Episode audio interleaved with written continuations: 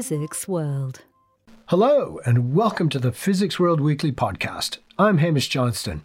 Coming up, I'm going to chat with four physicists at the University of Birmingham about how they have taken a quantum gas of cold atoms out of the lab and used it to detect a tunnel beneath the university campus.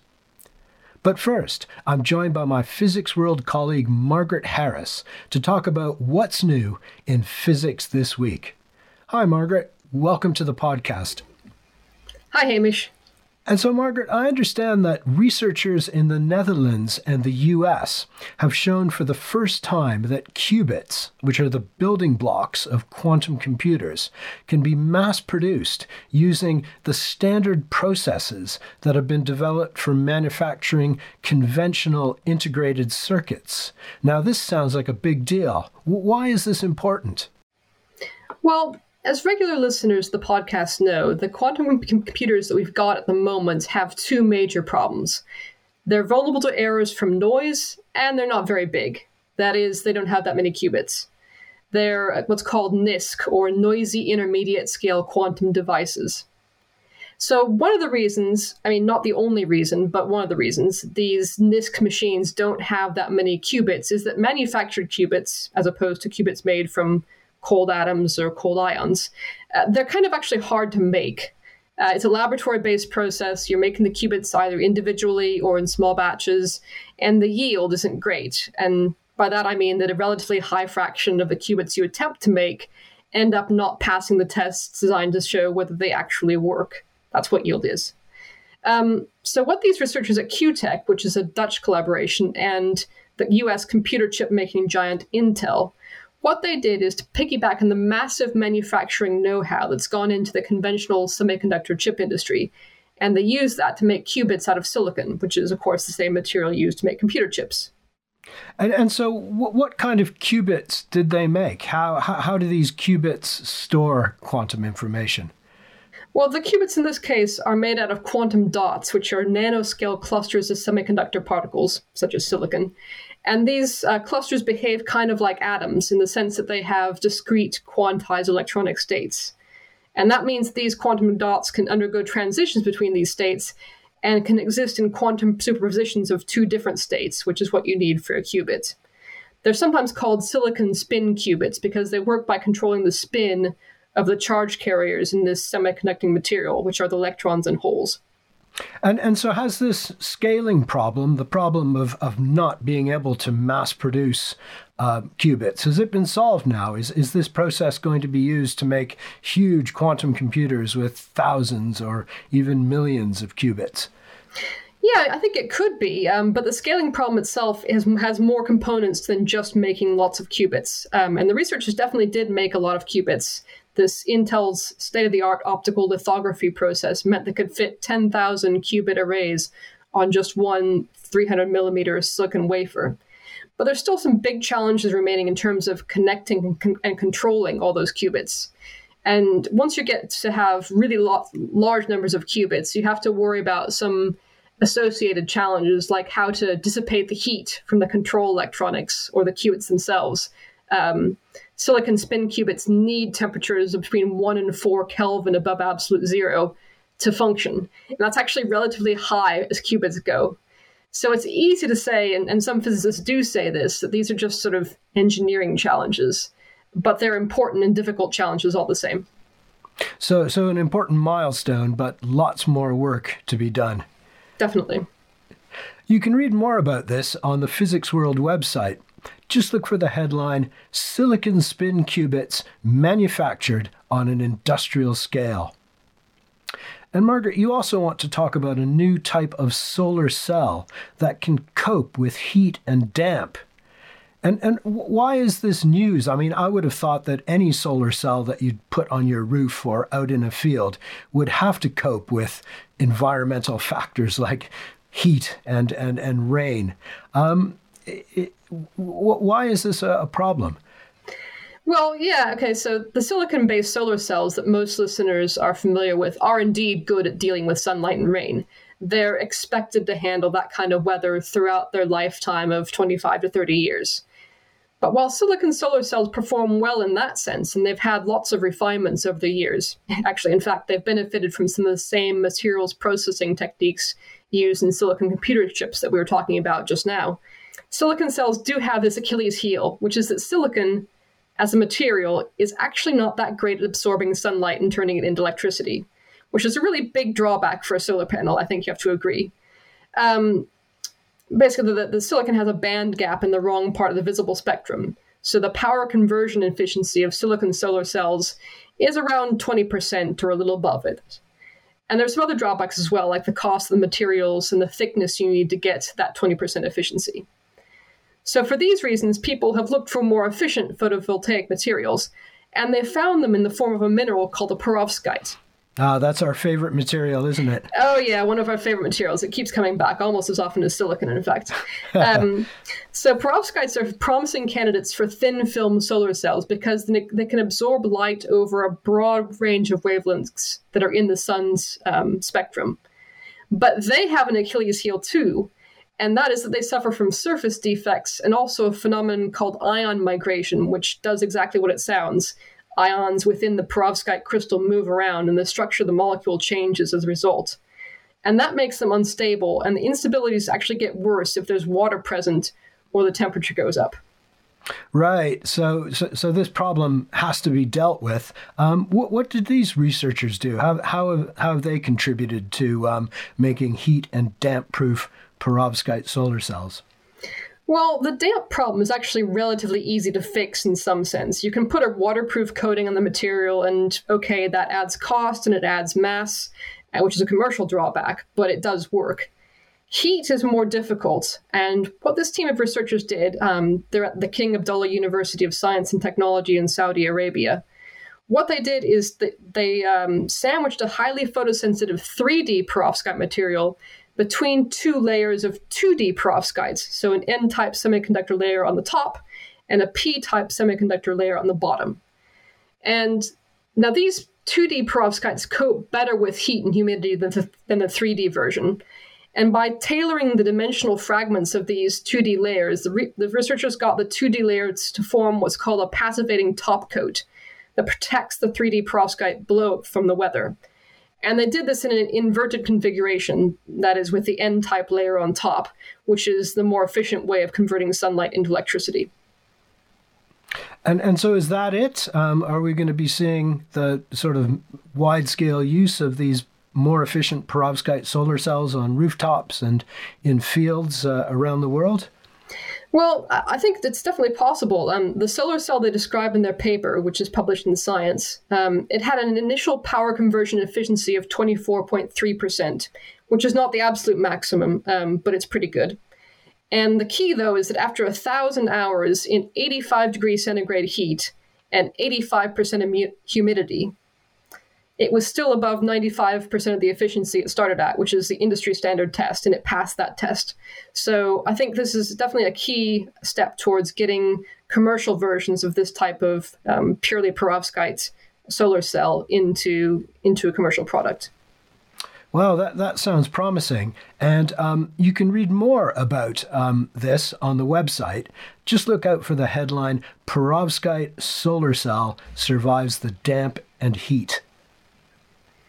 Okay, Hamish, your turn. You're going to talk about two stories from the world of particle physics, and I think the first one has to do with how cosmic neutrinos are detected. Uh, so first, you know, just remind me, what is a cosmic neutrino, and how do people detect them? Well, a cosmic neutrino. Well, first of all, a neutrino is a um, is a particle that um, has no uh, electrical charge, and it interacts um, very weakly with matter.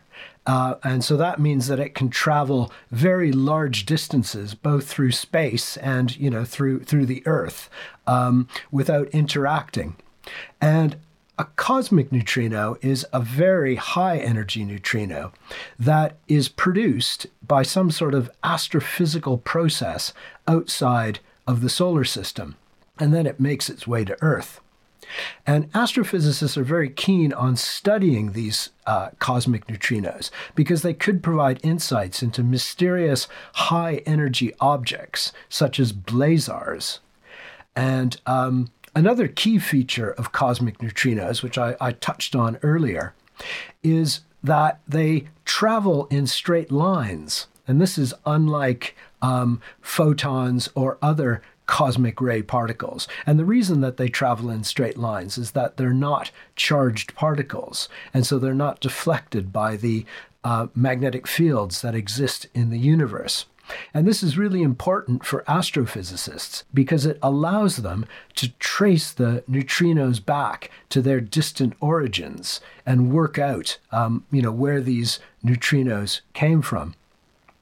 Now, c- cosmic neutrinos are observed in underground detectors like IceCube at the South Pole, and that uses a cubic kilometer of the Antarctic ice sheet to detect tiny flashes of light that occur when neutrinos occasionally interact with the ice. So, you know, detecting these cosmic neutrinos is really difficult, and it, it, it's a really big deal for physicists and astrophysicists. Okay, but I understand there's been some suggestion that not all the so called cosmic neutrinos detected by IceCube are actually of cosmic origin. What's going on there? Yeah, well, f- physicists in Poland and Brazil have taken a look at IceCube data along with uh, data from the Large Hadron Collider at CERN.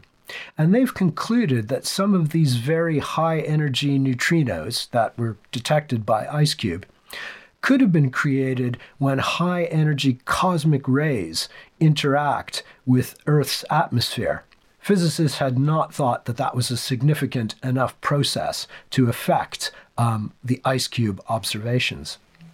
Okay, well, well, what made them change their minds and decide to sort of re examine this possibility? Well, it all has to do with charm quarks.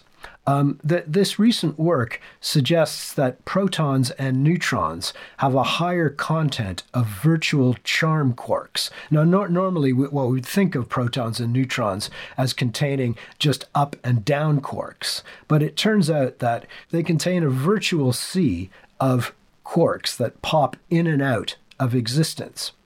And these uh, physicists have calculated that there are more charm quarks, virtual charm quarks, than previously thought. And this, they say, makes it more likely that very high energy neutrinos are created when cosmic rays smash into nuclei in the atmosphere. So it could be that some of those neutrinos already identified as cosmic neutrinos by IceCube were created much, much closer to home. That's really interesting. Um, it sounds like a, a, real challenge. Does that mean that experiments like IceCube will have to change how they interpret their data? Well, possibly. Um, a, a, spokesperson from the experiment, um, however, said that this is likely to be a, a, very small effect.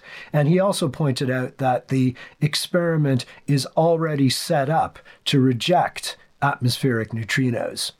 So it could be that you know this this study is just a very interesting bit of particle physics, and uh, you know who knows it could it could help us understand cosmic rays or the, the the processes involved in creating high energy neutrinos. But maybe it's it's not going to have such a big effect on how astrophysicists use high energy neutrinos to to study uh, the cosmos. And you can read more about this again on the Physics World website. Just look for the headline Some Cosmic Neutrinos May Not Be Cosmic After All. Okay, well, sticking with the particle physics aspect at the moment, it, I also seen the news that the, the W boson is much heavier than predicted by theory. What's going on with that? Yes, th- this is a story that's interesting on a number of fronts. Physicists have reanalyzed data taken on the CDF experiment on the Tevatron collider at Fermilab in the US. And this is a facility that's been shut down for more than a decade. So you know, I think this is fascinating in itself that uh, that data that was taken a long time ago can still turn up very interesting results. Yeah, I was going to say CDF. That's really a name, a blast from the past sort of name. I thought, yeah, as you said, it had been shut down for years, it's it is as you say, it's amazing that it's producing new results still. Yeah, still, still lots of data, I suppose, to be analyzed and reanalyzed using new techniques. And, and what they've found is they've found that the mass of the W boson is about, I think, about 0.08% larger than predicted by the standard model of particle physics. Now, now that might not sound like much, but the result actually has a very large statistical significance. So it really does suggest that there's something wrong with our understanding of the physics of the W boson.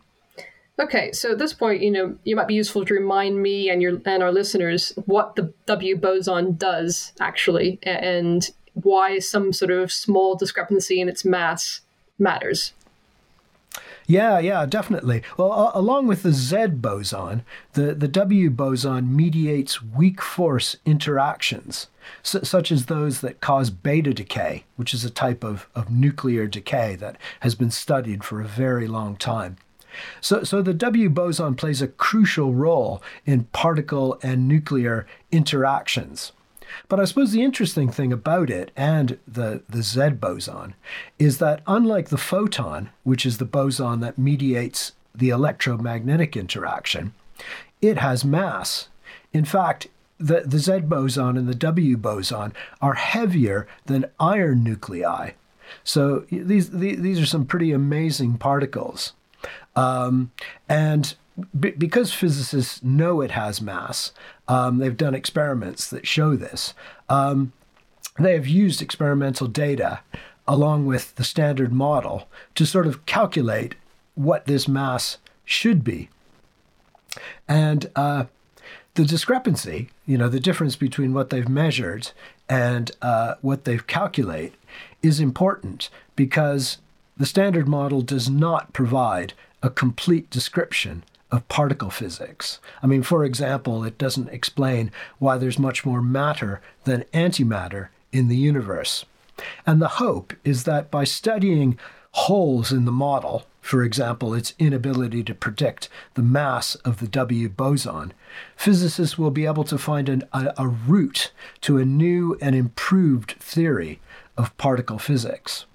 And so, what's happening right now uh, is that physicists all over the world are currently working very hard at coming up with new theories that can explain this mass excess.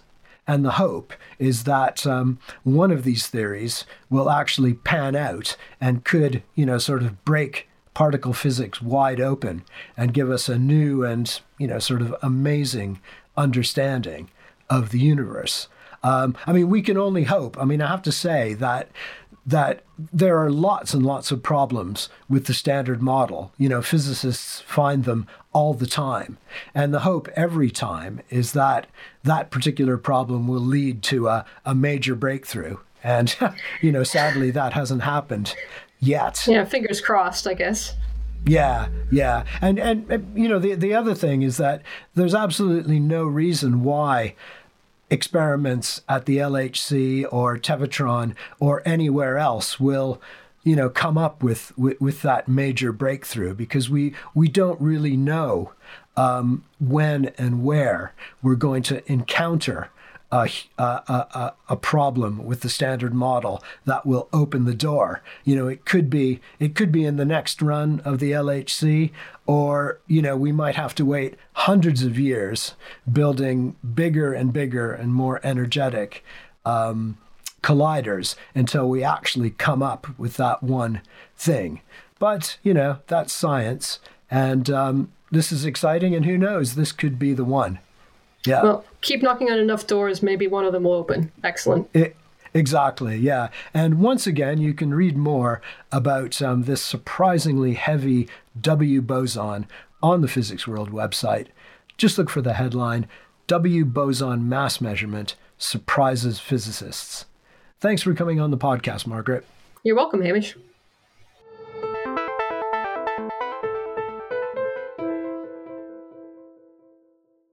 Quantum systems that use ultra cold atoms are extremely sensitive to environmental factors such as stray magnetic fields or even Earth's gravity. This can pose significant experimental challenges to physicists studying quantum systems, but it also offers an opportunity to create quantum sensors with unparalleled performance. Recently, researchers at the UK's University of Birmingham used an ultra cold gas of atoms to detect minute deviations in Earth's gravity, allowing them to map out a small underground tunnel on the university campus. To explain how they did it and how their system could find practical applications, I'm joined down the line from Birmingham by Mike Holynski, Ben Stray, Andrew Lamb, and Kai Bongs. Hi, welcome to the podcast. Hello. Hi. Hello. Hi. So, Mike, can you explain in simple terms how your quantum gravity sensor works? Yeah, sure. So, in our experiment, what we do is we take a cloud of atoms we cool them down using lasers, we make them very cold, get them down to microkelvin temperatures where each of the individual atoms in the cloud is moving around at, rather than the speed of a jet plane, as atoms in the room around you might be moving, moving more like centimeters per second. And what we do then is we drop them, we let them fall. And while they're falling, we probe them using laser beams. So if I just think about one individual atom as it's falling down, we shine a pulse of light on that atom and we tune that pulse of light very precisely. We control its duration, so how long we apply the pulse for, the intensity of the pulse, and the frequency of the pulse. And we tune those parameters so that it's just right that the atom has a 50% chance of absorbing some light. And when that happens, if it absorbs the light, it receives some energy, takes the energy from the light, and it receives some momentum, so it gets a little kick from the light. But what happens because we're working with atoms here is if we tune that probability to be 50%, then after the pulse, the atom exists in a superposition where it has both received and not received that energy and momentum at the same time. And if we do that in the vertical direction, so if they're falling down, we shine the laser beam along the vertical direction and create that energy and momentum difference in that direction, then afterwards we have a superposition where the two uh, parts of the atomic wave function start to move apart slowly over time. And what that does is we see those evolve, and after some amount of time, we shine another pulse of light onto the um, atom that starts to bring those two back to starts to cause them to move back towards each other before finally shining a third pulse on, which overlaps them again. And this is really exciting because what we have now is very similar to an optical interferometer. Now, in an optical interferometer, what we do is we take a beam of light, for example, shine that through a um, beam splitter, so something that causes the light to travel along two paths, and then use mirrors and a final beam splitter to redirect the beams and overlap them again at the end of the uh, output of the interferometer.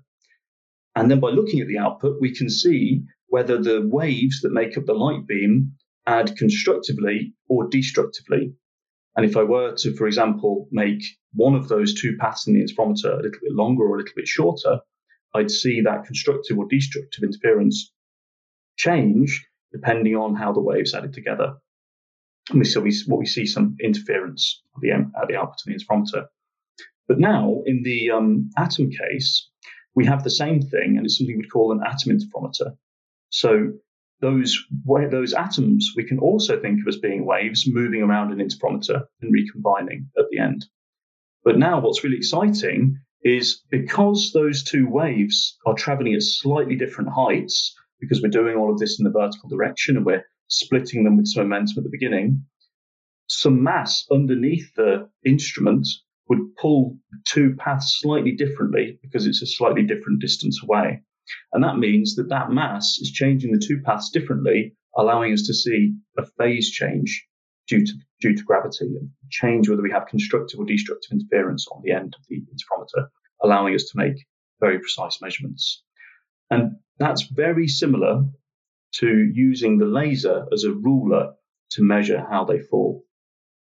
But the problem we have is that even if we can do that with any measurement of gravity, if I have some vibration, that will shake the system. And in our case, what that would do is effectively shake the laser or shake that ruler. And it creates a noise that really limits how gravity sensors work and how quickly you can use them. And the really important thing about our sensor is that we try to overcome that problem. And what we do there is we use actually, rather than one interferometer, two interferometers separated by some distance. So we, would have that exact process I was just talking to you about at one height and then another above it, about roughly a meter in our case above it. And we use the same laser beam to read them out. So simultaneously, we'll perform that process on two clouds of atoms at two different heights. And as we can think of that laser ruler as being perfectly stiff, we when we shake that, the shaking is the same for both of the two interferometers, meaning the vibration is really the same. And if we measure the, if we then take the difference of the reading rather than looking at the absolute values, the vibration is subtracted because it's the same for both, but we still keep the gravity gradient information because the two interferometers are slightly different heights. And this allows us to really take out one of the biggest noise sources that you see in gravity measurements. And what's really exciting about what we've done in the paper is this is an approach that has been pioneered and used in, in other labs as well. But we're the first ones to really take it out into the field and use it to find something under the ground. And Ben, how did you take the, this system out into the field. Um, um, you know, I've done a bit of work years ago with um, uh, an, a vacuum system, and you know, it was difficult enough to uh, to operate inside a lab where we could control everything. Um, so, so how did you create and manipulate uh, this ultra cold atomic gas outdoors and and trundle it around to uh, to look for a tunnel? What were sort of the challenges that you had to overcome? Yeah, so when we typically think of cold atom laboratory systems, we're, we're thinking of a, a sort of sprawling optical table, uh, like you say, with like giant vacuum systems uh, and a well controlled environment. So typically air conditioned. Uh, we've got, as we said, all these free space lasers. So you've got all this tunability. Uh, and the idea for a laboratory system is that you can control everything. So in a sort of static way as well. So the real challenge is how do we package something like that into a, a form factor that's both portable, so something that, that, between two people is what we've aimed aimed for, that we can uh, pick it up and move it, uh, while retaining the the sensitivity and the function. So it, what we've made is still a research instrument, so we need to be able to still control all of these different parameters. Uh, and that sort of comes on to, to the first challenge, which is really integration. So, how do we package the subsystems, so the different lasers? Uh, we've opted to use telecommunications laser systems. So, a frequency double telecoms laser system is is an all-in fiber laser, which uh, removes some of that sort of free space, uh, the problems that come with free space lasers, um, but also gives us loads of benefits for for robustness. So um, in principle, we could pick up and drop our laser system and it would stay locked, um, which is quite useful for going outdoors. Um, but we, yeah, we still need to retain this flexibility. So all of the subsystems are generally home home built, um, using off the shelf parts and packaging them in a way that really works for us. Uh, then, when it comes to things like the vacuum system, we've had to, and the sensor head itself, uh, almost everything in there is is a custom design or certainly an adapted piece. Um, so let's take the the vacuum system. We we've got this hourglass configuration uh, with these two counter-orientated magneto-optical traps. So this is how we're uh, creating these clouds of cold atoms. Uh, and what we've done is we've uh, had custom uh, vacuum chambers machined, uh, basically to try and minimize things like size and weight. So we have to be able to move this system. What we've done is uh, instead of using things like um, conflat viewports or or similar, uh, we've actually opted to narrow the chamber diameter and seal the windows using a technique called indium sealing. Uh, what this allows you to do is then take uh, a vacuum flange that can often take up sort of several centimeters of thickness and really bring it down to just the size of the viewport, so five millimeters or so, uh, depending on what you've got. And that really enables you to uh, increase your detection solid angle uh, and, importantly for us, retain all of the vacuum requirements, so things like pumps, um, but in a much more compact form factor. So with the rest of the sensor head, we again have, uh, due to this sort of integration and compactness requirement, uh, a lot of things like custom electronics. Um, so things like our detection photodiodes are designed in such a way that they're um, sort of everything's going vertical on the PCB just to to prevent any uh, any additional radial distance. And then we have uh, our sort of characteristic big blue tube shape. So that's coming from our, our magnetic shields. So part of our environment, uh, environmental control. So the, the next sort of challenge for us then, once we've got an integrated system that we can uh, still sort of control everything we need to control, uh, is making sure that it's robust. So taking things outside uh, poses a very different challenge to, to lab operation. Uh, typically in the laboratory, you would never expect to move your experiment, uh, and it should, if done right, remain stationary. Uh, but that goes very much against sort of the goals of what we're trying to achieve here. So a lot of the work goes into good engineering practices. So a lot of mechanical uh, work to make sure it's we've got a really stiff frame. Uh, so the the two cloud centers, for example, shouldn't move relative to each other, even when you physically move the system. Uh, another example is things like the the beam alignment. So we've had to make sure that our our optical delivery through a pair of telescopes is immune to sort of alignment drift and alignment problems. So a lot of work goes into uh, working on the mechanical engineering to make sure that we're robust against uh, things and shocks. So some of the testing we do is uh, a bit more sort of violent than we would like with a with a, a, laboratory system. So it's picking up, moving it around, giving it a good shake, just to make sure that nothing's coming loose or drifting over time. And we're we're trying to reduce things like tare and repeatable to make sure that we have repeatable measurements. Um, as I briefly mentioned as well, we need to be uh, shielded against the environment.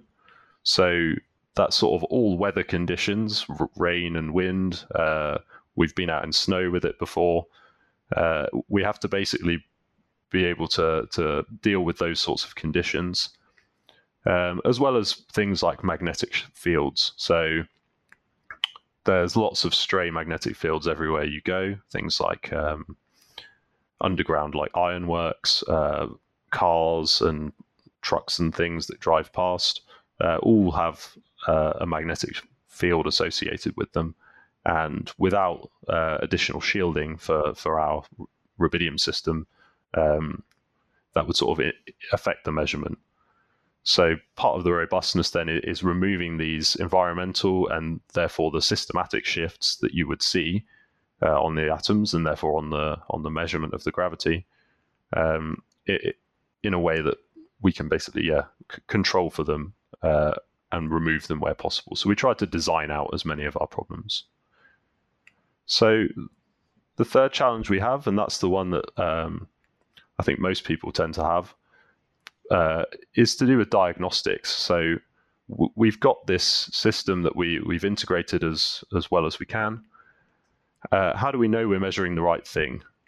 So, as I mentioned, we've got a lot of custom parts with our, our things to measure the the atoms themselves. So making sure that we're um, we're measuring these these state populations, so how much of the atom is in one state or the other.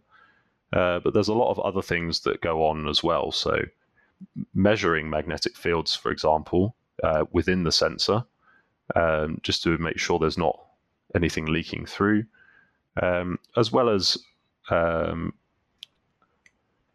alternative things like the, the sort of tilt of the instrument. Is it on a soft material and is it sort of sinking or tilting over? Um, we need to basically be able to have an idea of what's going on with the system at all times. and use that to make sure we really understand we're measuring what we think we're measuring and have we measured enough data. So, so it sounds like you, you had to uh, create uh, quite a bit of a custom uh, instrumentation to, to, to make this possible. So, so Andrew, um, how can you commercialize this? What, what would have to be done to um, to turn your sensor into a practical device that could be used by people who aren't expert in manipulating ultra cold atomic gases? So that's a great question, uh, and it's actually an area we're actively pursuing uh, with regards to how do we take the research and in well not even in lab out of lab successes of our device and turn it into something which could be a product. Uh, and that comes down to a few questions of what you mean by commercialization. So there are a few very critical issues independent of area. There is one which is the user interface. So these interfaces are not designed for the average person to work with. Uh, they are fairly complicated uh, coding scripts that we have learned to run. And then once the data is run out, we have learned how to interpret the data. One fairly critical step to moving this towards a product is taking this and moving it more towards a turnkey solution. So the sort of thing where you can take it, turn it on, press a button, and you just get a number out the end. That's not something we yet have. And that is an area where we will need to work with uh, software and electronics engineers to develop the capability, in addition to end users and engineers, like we have done through the entire project. All of this work has been done with engineers uh, uh, as partners, but to learn how to interpret the data in a useful way, we need their input. So part of this comes from the commercialization of the techniques, but then it also comes down to what do we do with the actual sensor. So we're in the process of trying to take these sensors, which are very large. I think the total mass of the system that was used in the paper was something like 400 kilograms between the sensor and the laser system. We need to downsize this. So we're currently in the process of investigating more compact systems for both the vacuum and the laser. Uh, on the laser side, we're investigating how we can take a single uh, a single arm and try and manipulate that to do everything that we need, from all of the laser cooling onto the interrogation and the gravitational measurement and on the the vacuum side, we're trying to scale down this this technique. So we're taking this hourglass uh, configuration, which uh, Ben has just talked about, and we're trying to say how can we take this down into a smaller form factor. And the fortunate thing about that smaller form factor is it also brings in it brings in new application areas and application areas where really a lot of the crux comes in. If you have a small and sensitive system, you can start to think about can I deploy onto uh, a drone for automatic operation? Can I deploy it just to a, indiv- a single individual they can carry around? And in some cases, can I even use this in uh, in environments where there may be a risk to life? So think about say so defense applications. So finding uh, uh, in improvised explosive devices, or if you think about border control, uh, you can have a situation there where it's a much large there's no not the same size requirements but there's an increased sensitivity requirements you can scale it up. So what we need to do is we need to understand the application area that we want to work in and then design a sensor in the same way we did here design a sensor specifically for the application area. So as it stands currently the hourglass configuration and some of the other enabling techniques that we have uh, developed are actually protected under patents or patents pending at the moment. Uh, and we're looking to utilize those in a business environment. So when you when you have a better understanding of your application area, you can defi- you can build these sensors for their purpose. So if you have a area where sensitivity is of a lower requirement, but size, weight, and power of a higher requirement, you can design for that. If you have a area where your sensitivity is a higher requirement, but size, weight, and power is of lower, you can design for that. Uh, and you can do anywhere in between. It is a very fortunate spectrum where we can tune the device for the application that we need. And something which you definitely touched on in your question is uh, the bespoke nature of these systems. So the problem is that a lot of these have been designed and manufactured for a specific purpose in mind. They are one offs. We need to find ways of developing these into things where they can be manufactured on masse. We need to be able to scale them into new application areas. And some of that comes down to our design techniques. Can we take these uh, rather than using the ConFlat flanges like Ben talked about. For the window sealing techniques, indium uh, indium sealing is a very high skill approach. So it needs training to develop. Can we find a way to do away with this? Uh, can we find a way to make a mass manufacture of our vacuum systems? Can we develop a, a process for building and testing our laser systems? All of these are critical steps towards it towards commercialization. And then finally, when it comes to commercialization, it's a question of what are you selling? Are you selling the devices? Are you renting the devices? Or are you selling the service? So we could sell the devices to people that want to do surveys themselves, or we could we could rent the service of we take a device that we have built and maintain, and move that into into the field and sell the data that comes from that, and that becomes a case of what do you then need as part of your uh, commercialization. You can either do just the manufacture, or you can then integrate some of the engineering and the applied side and develop that as a service as well. So, Mike, Andrew um, touched on applications. W- what do you see as some early uses um, of this sensor? Yeah, thanks for the question. So while the sensor is is interesting, I think um, some of the applications that we really want to move towards are really exciting. And what really um, I find drives me in, in the work that we're doing is everyone that we involve in building these sensors is really interested in doing something a little bit different with it. So the, the nice step that we have is um, with the sensor we've made, it can get rid of this vibration noise, which is what really makes gravity measurements impractical, slows them down so it's not quick to do surveys. They're very important when you can do them, but they, they cost a lot more money than one would hope. So the, the key thing is removing that and unlocking a range of applications. Now, early um, early applications, this is something we have done. So this development we've made is something we've done hand in hand with engineers from the from the outset. So we've really been working with civil engineers to help understand how can we build something that can be a new tool for looking under roads or helping to monitor infrastructure.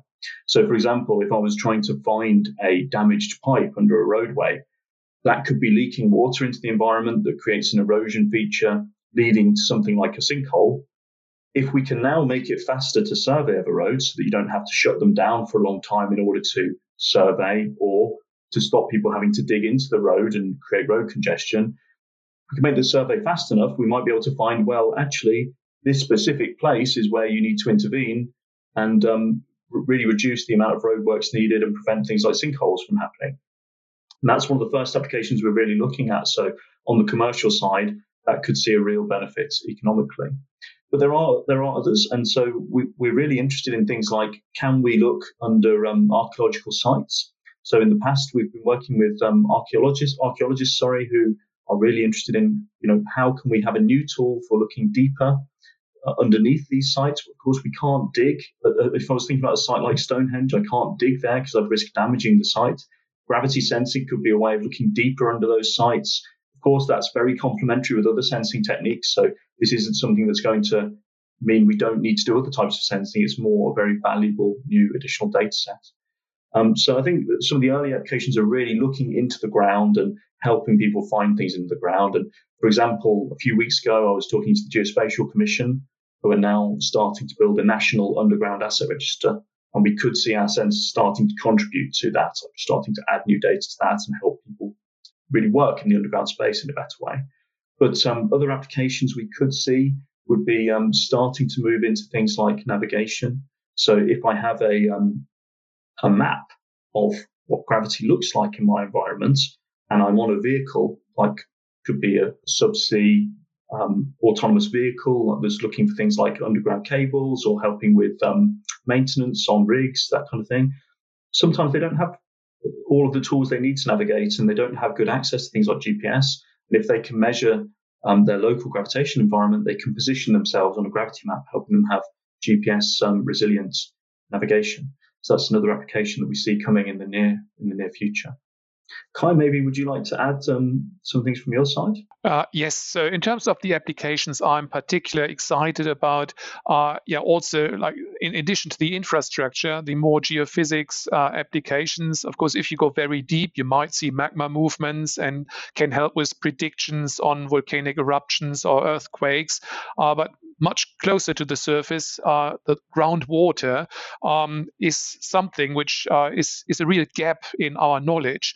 Uh, so if we have flood models, uh, they include all kinds of inputs, but we don't have visibility of like groundwater movements uh, unless we like do boreholes and measure these in, in like wells, which is very, very uh, ineffective, or at least very, it takes a lot of effort.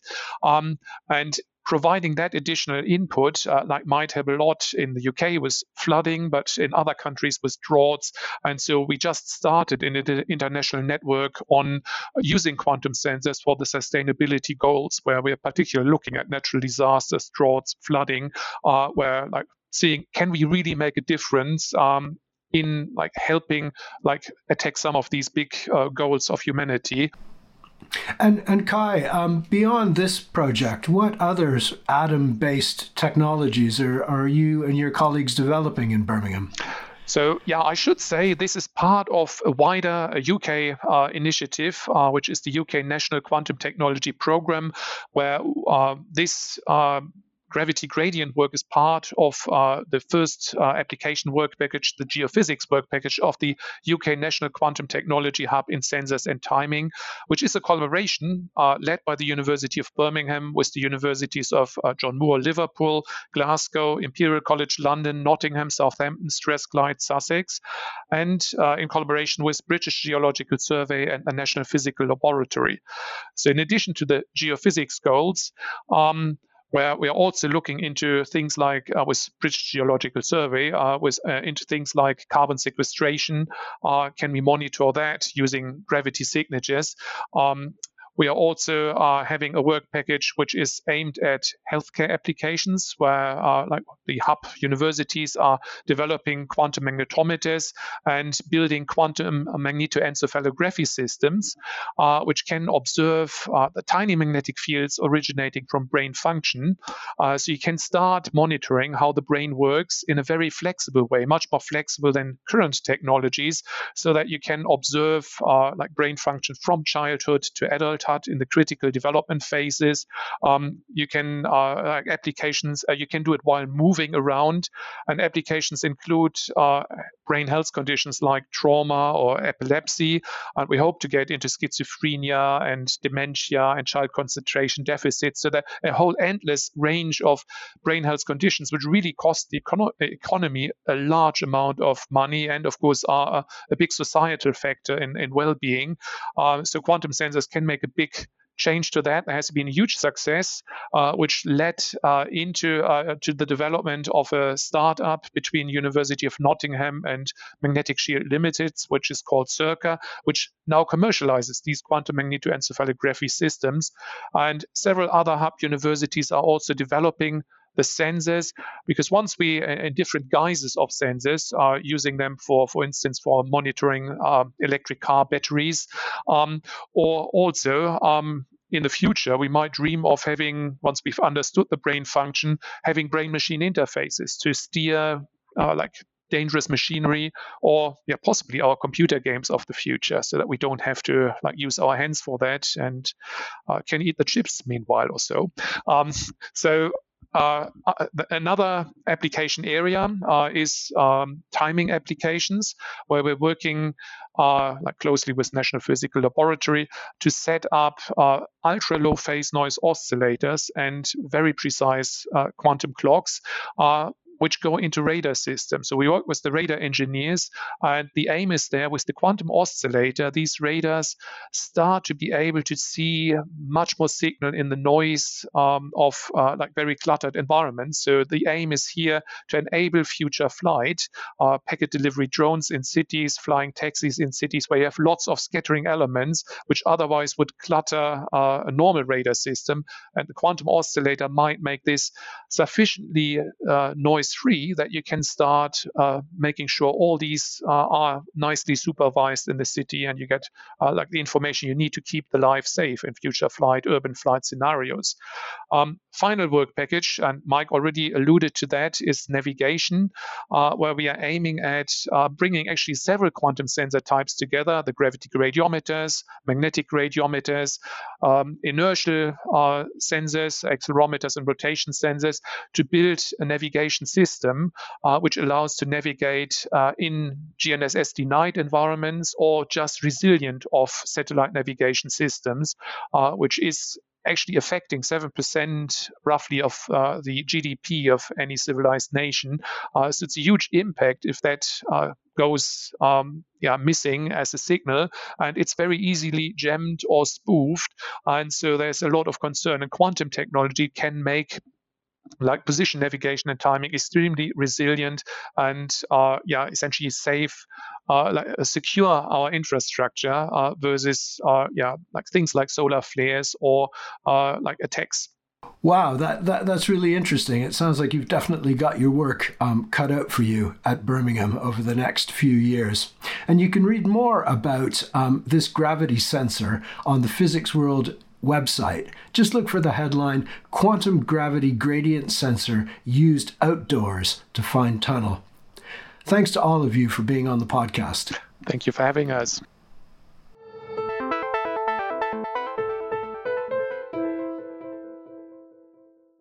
I'm afraid that's all the time we have for this week's podcast. Thanks to my guests Margaret Harris, Mike Holynski, Ben Stray, Andrew Lamb, and Kai Bongs. And a special thanks to our producer Fred Isles. We'll be back again next week, but in the meantime, do have a listen to the latest episode of the Physics World Stories podcast. Host Andrew Glester speaks to physicists and engineers about the latest breakthrough in fusion research and how they're working to make commercial fusion energy a reality.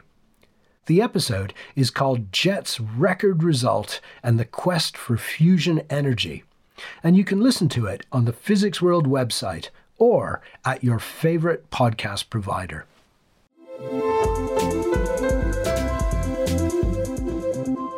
Physics World.